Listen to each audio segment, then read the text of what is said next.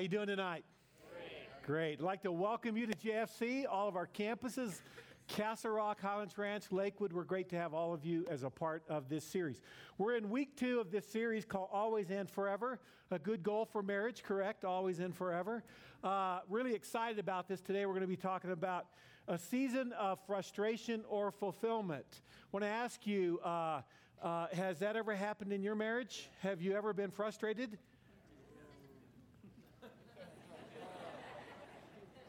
Let me change this sermon to liars.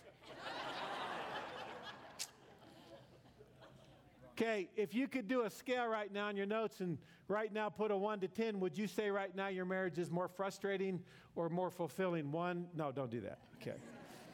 Look, I, I love marriage series. I love, I love what God can do in marriage series. And uh, I, I could point you and send you to all sorts of great uh, things that has to do with marriage, books and seminars. All those are great. I'm a big believer in them. I'm very uh, uh aware that those will help us and give us some tools. But I, I got to tell you, this message is a little outside of my comfort zone because I feel a very strong calling of God to really talk about some very important spiritual issues that relate to marriage and how it affects this idea of frustration or fulfillment. So, we're going to have a little fun. I always like to do something at the beginning, a little fun, so we're going to get a little exercise, okay? So, what I'd like you to do at all of our campuses, I'd like all of you that are married to stand up. Even if your spouse isn't here with you, please stand up. Lakewood, you stand up. Castle Rock, Highlands Ranch, you all stand up, okay? Uh, everybody is standing up. Now, I'm going to give a time frame of marriage, and if you have been married this time frame or less, I just want you to sit down, okay? So, here we go. All right, if you have been, well, let me, let's do something fun. If you are frustrated with your husband, sit down. No, don't do that. Sorry. Okay, guys, I, am with you. Okay, if you've been married less than five years, sit down. I'm going to move through these quick, so you might feel like jumping jacks here. Okay, less than 10 years, sit down. Less than 15, 20, 25, 30. 35, 40, 45. Okay, at all of our campuses, I don't know how many stand but we just have a couple couples here 50. All right, great.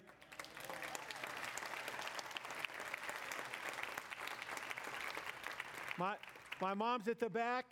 How many years, mom? 58.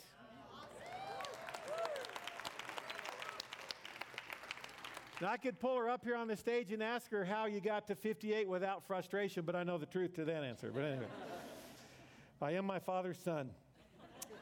Okay, let me give you a definition of fulfillment it's to bring about the completion or achievement of a desire or promise. Now, uh, sometimes in the translation from Greek to English, there are errors, and I found an error in this uh, translation of the idea of fulfillment. Someone added a letter T to the end of that word fulfillment. Every husband knows that it should be spelled without that T. Can I get an amen? Half the ladies just walked out. Please, campuses, just kidding okay? We men may think like that, but the truth is we know it doesn't work that way. All right. Seasons of frustration have more to do with deeper issues than how a spouse might squeeze the toothpaste or how many pillows are on your bed. Can I ask how many guys that drives you crazy? Please, I don't get it. I really don't. I'm sorry. A sincere satisfaction within a relationship comes from somewhere beyond the little things. The issues that may be at the touch point can really be showing something beneath the surface. And if you're finding a bunch of those irritating things just constantly being a part of your marriage on a regular basis, it might be exposing a frustration that goes deeper beyond the simple little things. So I want to give you some truths tonight, some important things to understand. The first is fight the right battle. The enemy is not your spouse. Okay, you may think that, all right? You may have this idea that your wife or your husband is really the devil. Can I get an amen? No. but the enemy is, the Bible tells us, there to destroy your marriage and to bring about thoughts and patterns and behaviors that are destructive to your marriage. John 10:10 10, 10 says the thief comes to steal and kill and destroy. And I have come that they may have life and have it to the full. That is the fulfillment that I think God intends for your marriage. Now, I have been married in a couple weeks, it will be 39 years. And boy, do we have the scars to prove it. Times I thought she was the devil. I tried to cast some things out of her once, but she beat me up. I'm sure she thought the same as well. But listen to me my marriage changed when God changed me. And if you're wanting to change, if you're living at that level of frustration and you want something different, then allow God to change you. And tonight, today, during this message and this series, give God that opportunity. Now, when I fight, or you fight, or my wife fights, when we get into these arguments, our attention is directed to a specific issue. But there's some things beneath that that motivate us, that move us to make these issues a big thing. And I think I can help show you that today. The first is point number two the real problem is sin. The real problem is sin. And guys, all along you thought it was pillows. The real problem is sin. Now I'm going to take you through Genesis, and I, I have to tell you, my favorite passage of Scripture is Genesis. The first three chapters tells me and identifies the whole of the Bible from there out. And there's so much to learn from that, and I'm going to cover a few elements of that today. Genesis chapter 3, beginning at verse 5. God knows that if you eat from the fruit of the tree, you will learn about good and evil, and you will be like God. The woman saw that the tree was beautiful, that its fruit was good to eat, and that it would make her wise. So she took some of its fruit and ate it. She also gave some of the fruit to her husband who was with her, and he ate it. Then it was if their eyes were opened. They realized they were naked, so they sewed fig leaves together and made something to cover themselves. They fashioned fig leaves to cover their nakedness. I've never really paid a lot of attention to that although all of the classic art has Adam and Eve with the fig leaves. But I never really understood some of the spiritual, ramifications of that act. It holds for us an important key to understanding the season of frustration and for some, the season of failure in marriage. Now, I don't know about you, but this is what happened to me. I got married at 18. I got married with all the great, grand ideas of what marriage should be like. And about 30 minutes after I said I do, it went south, literally. We drove to Galveston from Houston, Texas after a little reception of cake and those little mints and some nuts. We were cheap. Okay?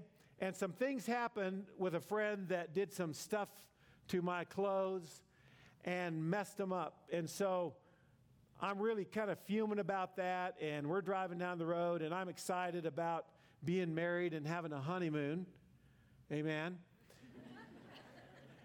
And so we're going down Interstate 45 south of Houston, and I had shaving cream all over my windshield of my little Volkswagen bug. And I'm trying to wash it off, and my washer fluid wasn't coming out, so I'm just doing streaks of shaving cream. And I'm driving down the road, and all of a sudden, literally on the freeway, this guy that was liter- just plastered jumps out in the middle of the road. I swerved to miss him, all right, and we missed him, okay? And we drove on down, and I'm so intense about this, thinking I almost killed a guy on my honeymoon. How would that go? And we get to the hotel, and the first thing that I think is that this rotten food that was put in my shoes and clothes needed to be taken care of. So, brilliant 18 year old me, I said, Honey, would you take care of that? the word honey didn't help at all. She looked at me and she said, What do you mean they're your clothes? And I said, Why do you think I married you? Dumb idea. I was 18. Somewhere along the line, I got the idea that I was going to be king of the castle. I ended up being the joker. so we got in this huge war. And right then and there, this ideal that I thought marriage would be was not going to happen. And my stupidity and selfishness continued on for many, many years. And I kept putting the face of it on the issue and missed the point of sin. And it was really all about sin. Now, we have worked hard and we read all the books. I have a bunch of them if you'd like them. Some I've read twice, and there's great advice. I've read secular books on marriage, spiritual books on marriage. I even thought about writing a book on marriage, but I only got to the first sentence and it ended. I didn't do well there. But there's an idea and a concept in this passage about fig leaves that I really want you to understand because we kept trying and we kept ending back in the same place and many times worse. And I think what God wants us to understand here in marriage is that sometimes we put this fig leaf to cover our sin. And there's a problem with fig leaves. Anybody here ever try on a pair of fig leaves? I don't know. I've never done that. I probably never will. But I would think they aren't very comfortable. I, I, I can see my wife now saying, Does this make my backside look big? Does this fig leaf? Does this plant? Covering up with leaves can't be a good way to go. There's reasons for that. A couple times in the wash, and those fig leaves won't really do you any good. Why? Fig leaves, and what I think is representative in this passage is they're very temporary and they're not very effective.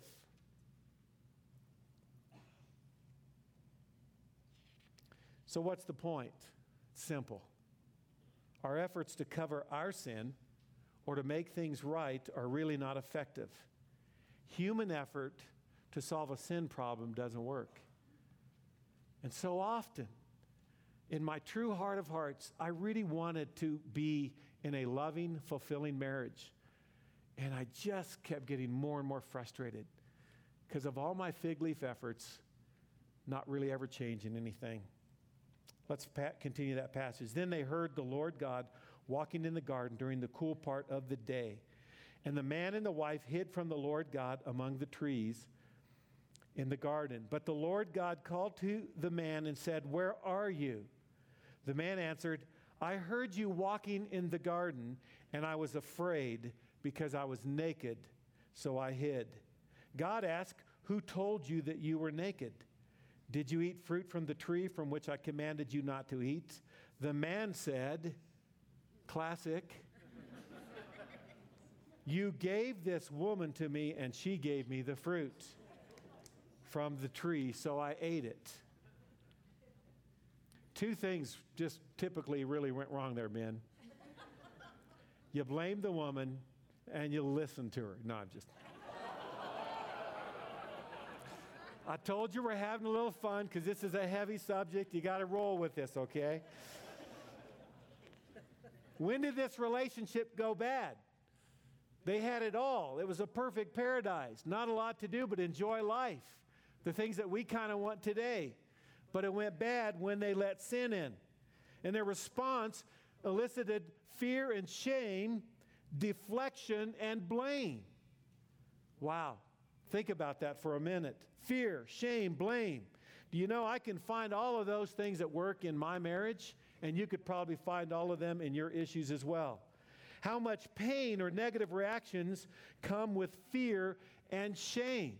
I was thinking about this and I thought, there are issues that are reactive and fiery in my relationship with my wife out of fear. Some people were raised with maybe this lifestyle or understanding of life or some low self worth or esteem. And everything that they do is to gain approval. And if they don't get that approval, they walk in fear. And the fear of losing that person if I don't meet their standard.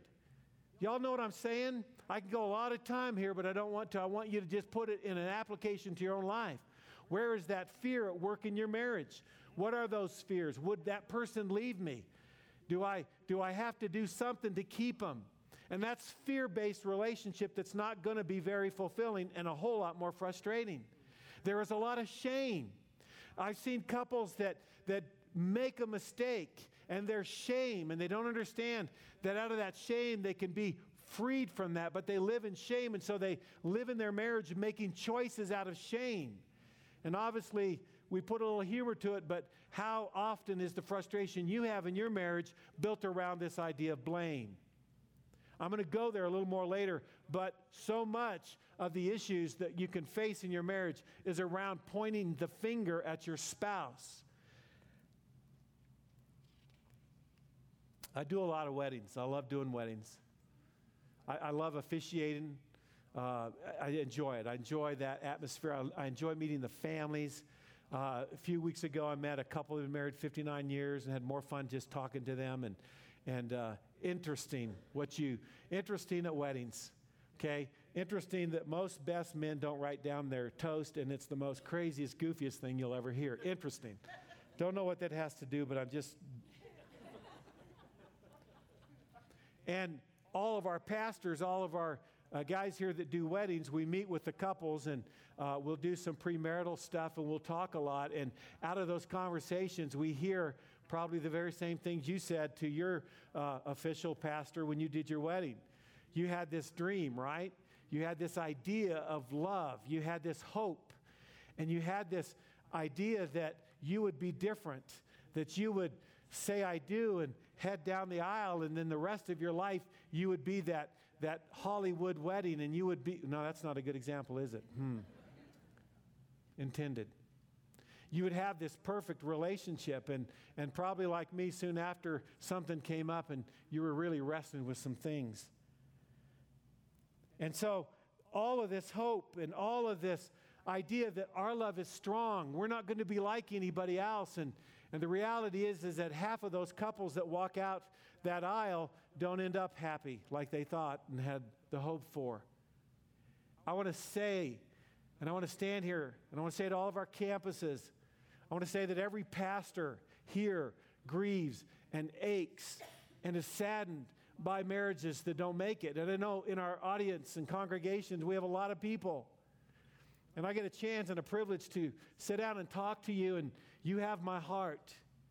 And many of you have said to me, if I could go back, if I could do it differently, I would have hung in there. I would have tried to figure it out. And, and maybe you can't do that. And maybe if you could, you would have maybe been putting on more fig leaves and it still would have failed. But God has a plan in the midst of the things that go wrong in our life. And I, I, know that sometimes when we do a marriage series, single people are like, oh, I don't know if I should come. Absolutely, you should come. There's a reason that you should be here.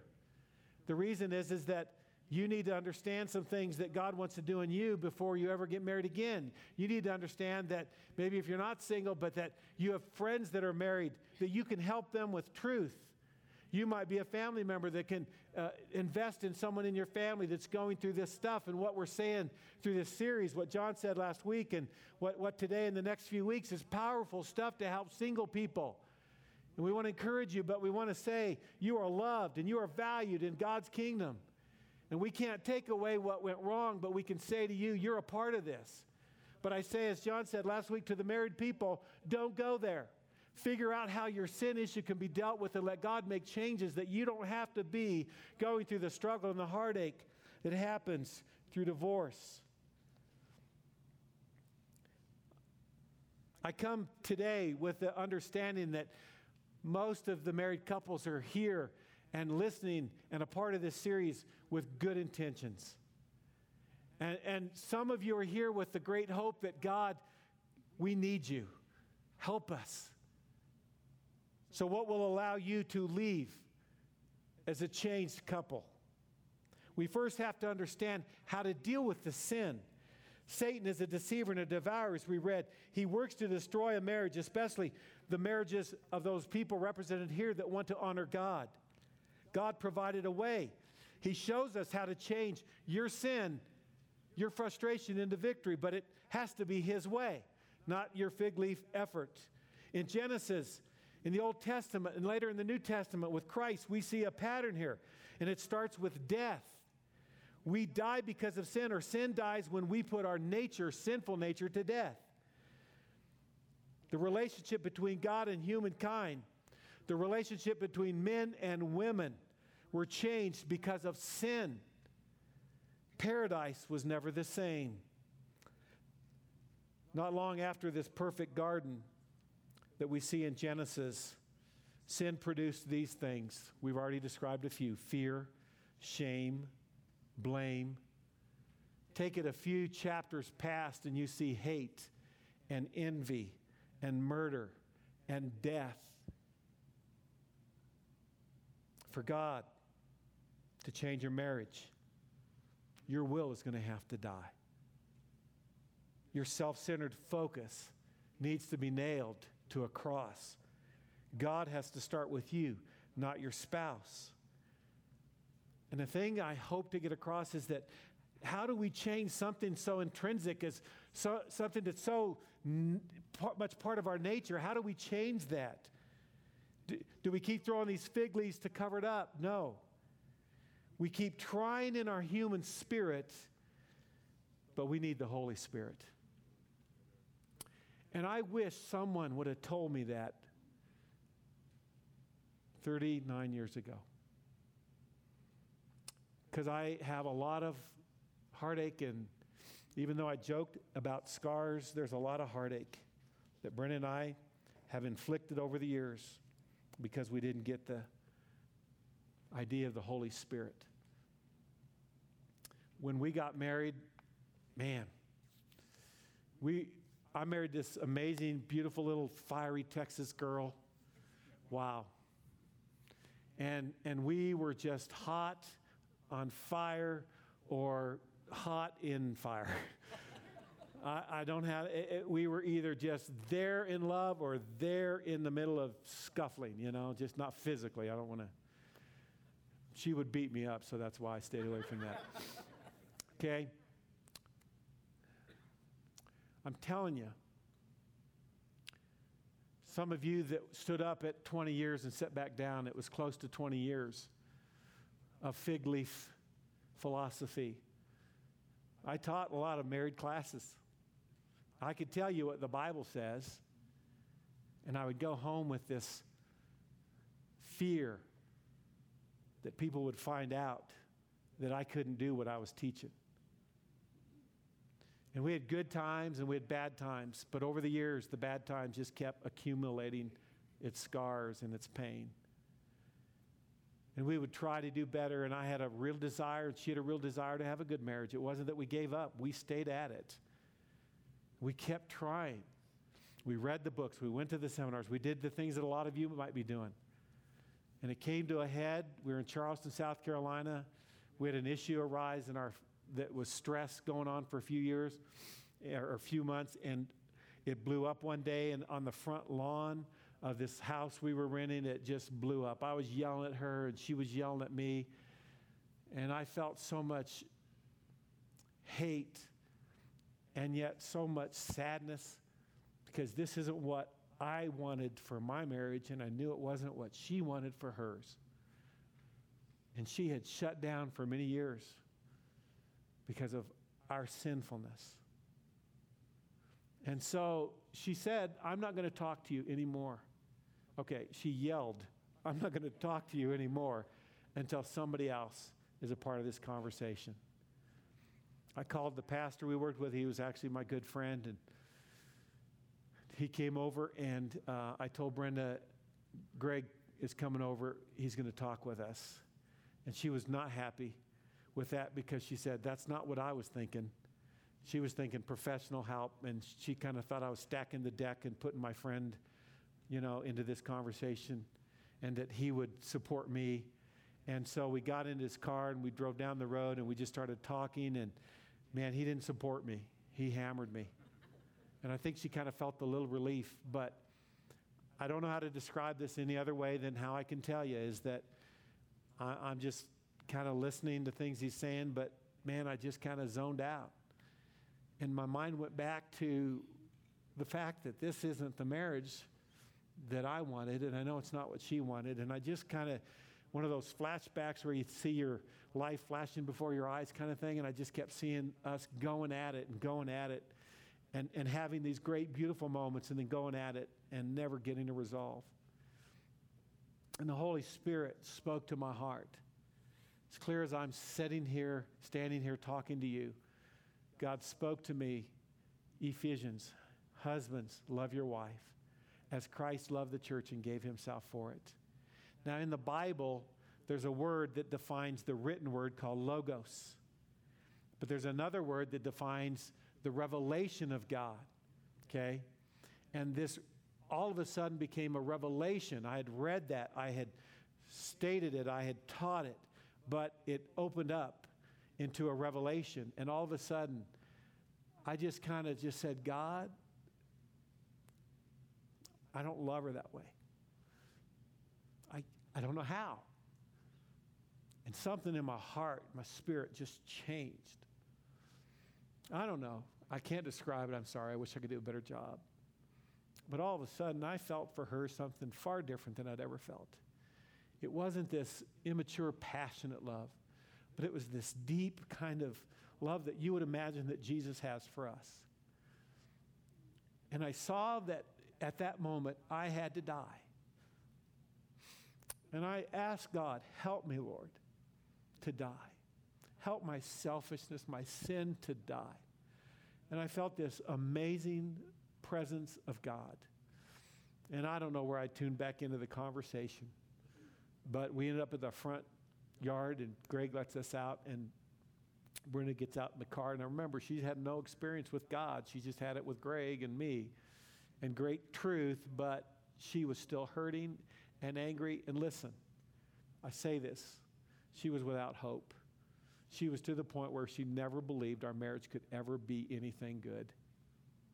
Some of you know what I'm talking about. And she got out of the car and she started walking in the house. She didn't say anything. And I said to her, Brenda, I'm going to love you differently. I'm going to love you like Christ loves. And I knew at that moment, and I understood something. I knew I was different. And I'll tell you why. She said, Yeah, right. And here's the truth my old sinful nature, Terry, would have wanted to take a shoe and throw it at the back of her head. and I want to say, Can't you see I'm trying to love you right? And there was such a peace and an understanding I never had. And I knew, I knew, I knew. I saw her and I saw her pain, and I knew that her response was absolutely right. And I was a different person, and I started loving her differently. But here's what I want you to listen to I had made up my heart and my mind by the help of God's Spirit to love her the rest of my life, no matter her response. No matter if she ever would love me again, I was committed to loving her like Christ loves us. And there was something different.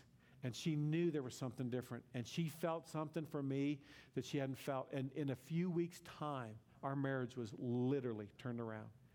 And it's been a different marriage since then. Now, we're not perfect. We still have struggles from time to time.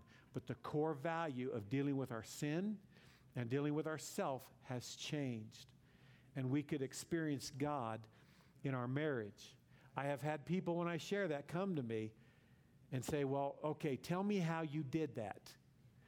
It's not a recipe, it's not a formula. I didn't work something up. And, and the question I can't answer is why God? I, there's some few things I want to share with you, but some things that happened there that God did. The first thing is surrender. It was different than all the times I wanted to change before. I had this feeling of utter failure that it could not be changed or controlled by me at any more. I couldn't. I was undone. I've read that in Scripture and now I understand. I came to this complete place of surrender. I came to this place where I said, mm, fig leaves aren't going to work. The second was obedience. When God spoke to me His word, and the word came alive in a way that I can't understand, but it was real. I had a response. I could have walked away in my sinfulness and not got what God had for me. But I said yes to the Lord in that car. And in humility at my selfishness and stupidity, I repented and said, Yes, I will obey you, God. I will do this. But the second thing is that I said, God, I need your help. I can't do this. The third part of that was faithfulness. And it was tested, like I said, the moment we got out of that car, and her response wasn't what I had hoped for. You know, sometimes we think if we just say this because God did something in us, all of a sudden everybody else is going to get it. You, you all know what I'm saying? God sometimes has to prove it through you before they'll get it. And I think that's where a lot of couples miss the formula because it's not that. It's this moment with God. You just have to let God do his work in you. And it's not me writing a book saying, here's the seminar of how to God change your marriage. It was God, it was all God. All I did was obey and walk in his strength. And then God did a different thing in our wedding. So the third point I want to cover is this redemption. Covered by God. Genesis 9, this is so powerful. 3, verse 21. Then the Lord God made clothes out of animal skins for the man and his wife. God took an animal, slayed it, and took the skins to cover them. Little better than fig leaves, right? A little more permanent. Probably a little more comfortable than fig leaves. But here's the thing that's so amazing God set in motion with that act something that you'll see throughout the whole of Scripture. And that is this blood is shed, an animal or someone is slain. The skins are a covering. It was a better solution than fig leaves, and it would work for a short time, but not for all time. If you follow the line of that, Abel, a little later on, brought a sacrifice, the firstborn of his flock. Noah gave an animal sacrifice after the flood. God gave to Israel a temporary covering of sins with various sacrifices. Then God gave us Jesus. The Bible says a permanent covering for sin. Ephesians 5 2. Live a life filled with love.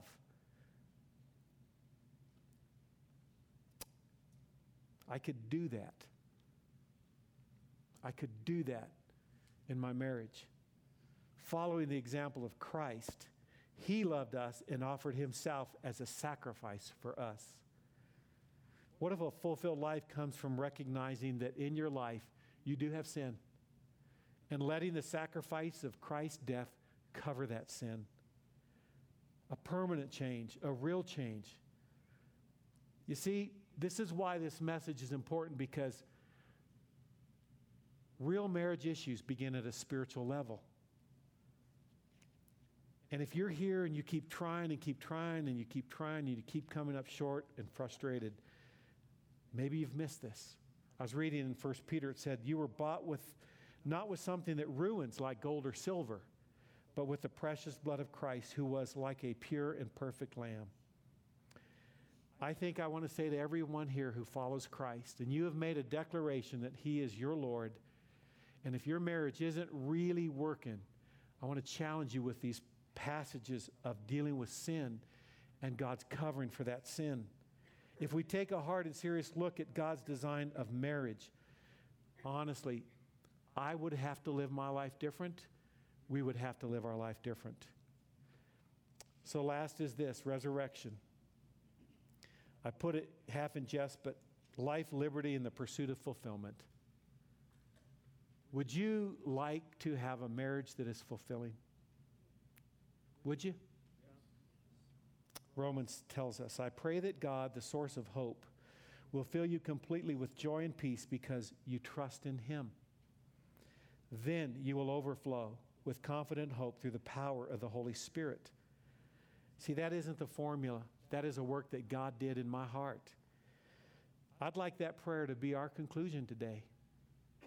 I would like to be the prayer that we pray for all of our marriages. That if you're here and in the season of frustration, that hope will fill you. The hope that maybe you've lost, the belief that your marriage could be good and God like would change, and that you would be filled with joy and peace. That you will overflow with the power of the Holy Spirit. No more fixing things in human spirit, but the Holy Spirit. So, how about this? How about a prayer today for the resurrection of our marriages? How about that? So let's go back. We're sinners. The enemy is not one another, it's Satan. And God covers our sin and defeats Satan and has given us through the power of the resurrection a life that is filled with hope, peace, and joy.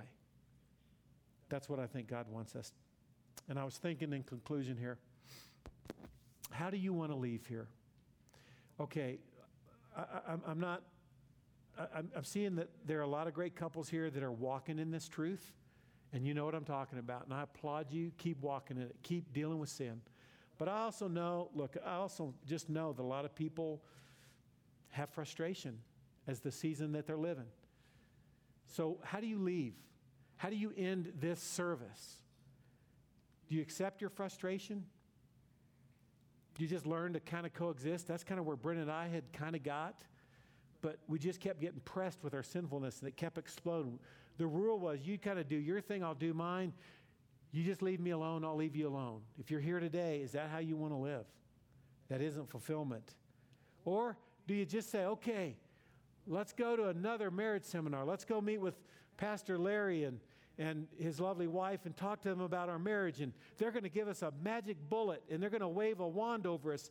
And all of a sudden, it's going to be fixed. Doesn't work that way. I'm going to, I'm going to just work with all my might and make my marriage good. And, and then, whatever the outcome, okay, we'll just live with it. Or do you want to experience God's change? Do you really want resurrection? I want you to stand.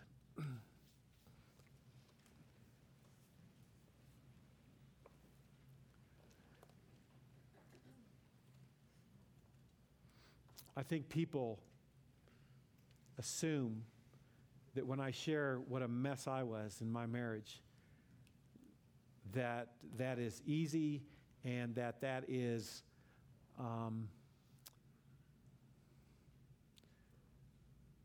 something I like to do. Every time I think about that, I have a lot of sorrow and sadness. Not only for a lot of reasons. And I share that today with the hope that you'll hear that God is able to do miraculous things in people's marriage. And so I come and I kind of just peel back my foolish ugliness and tell you if God can change me, He can change you.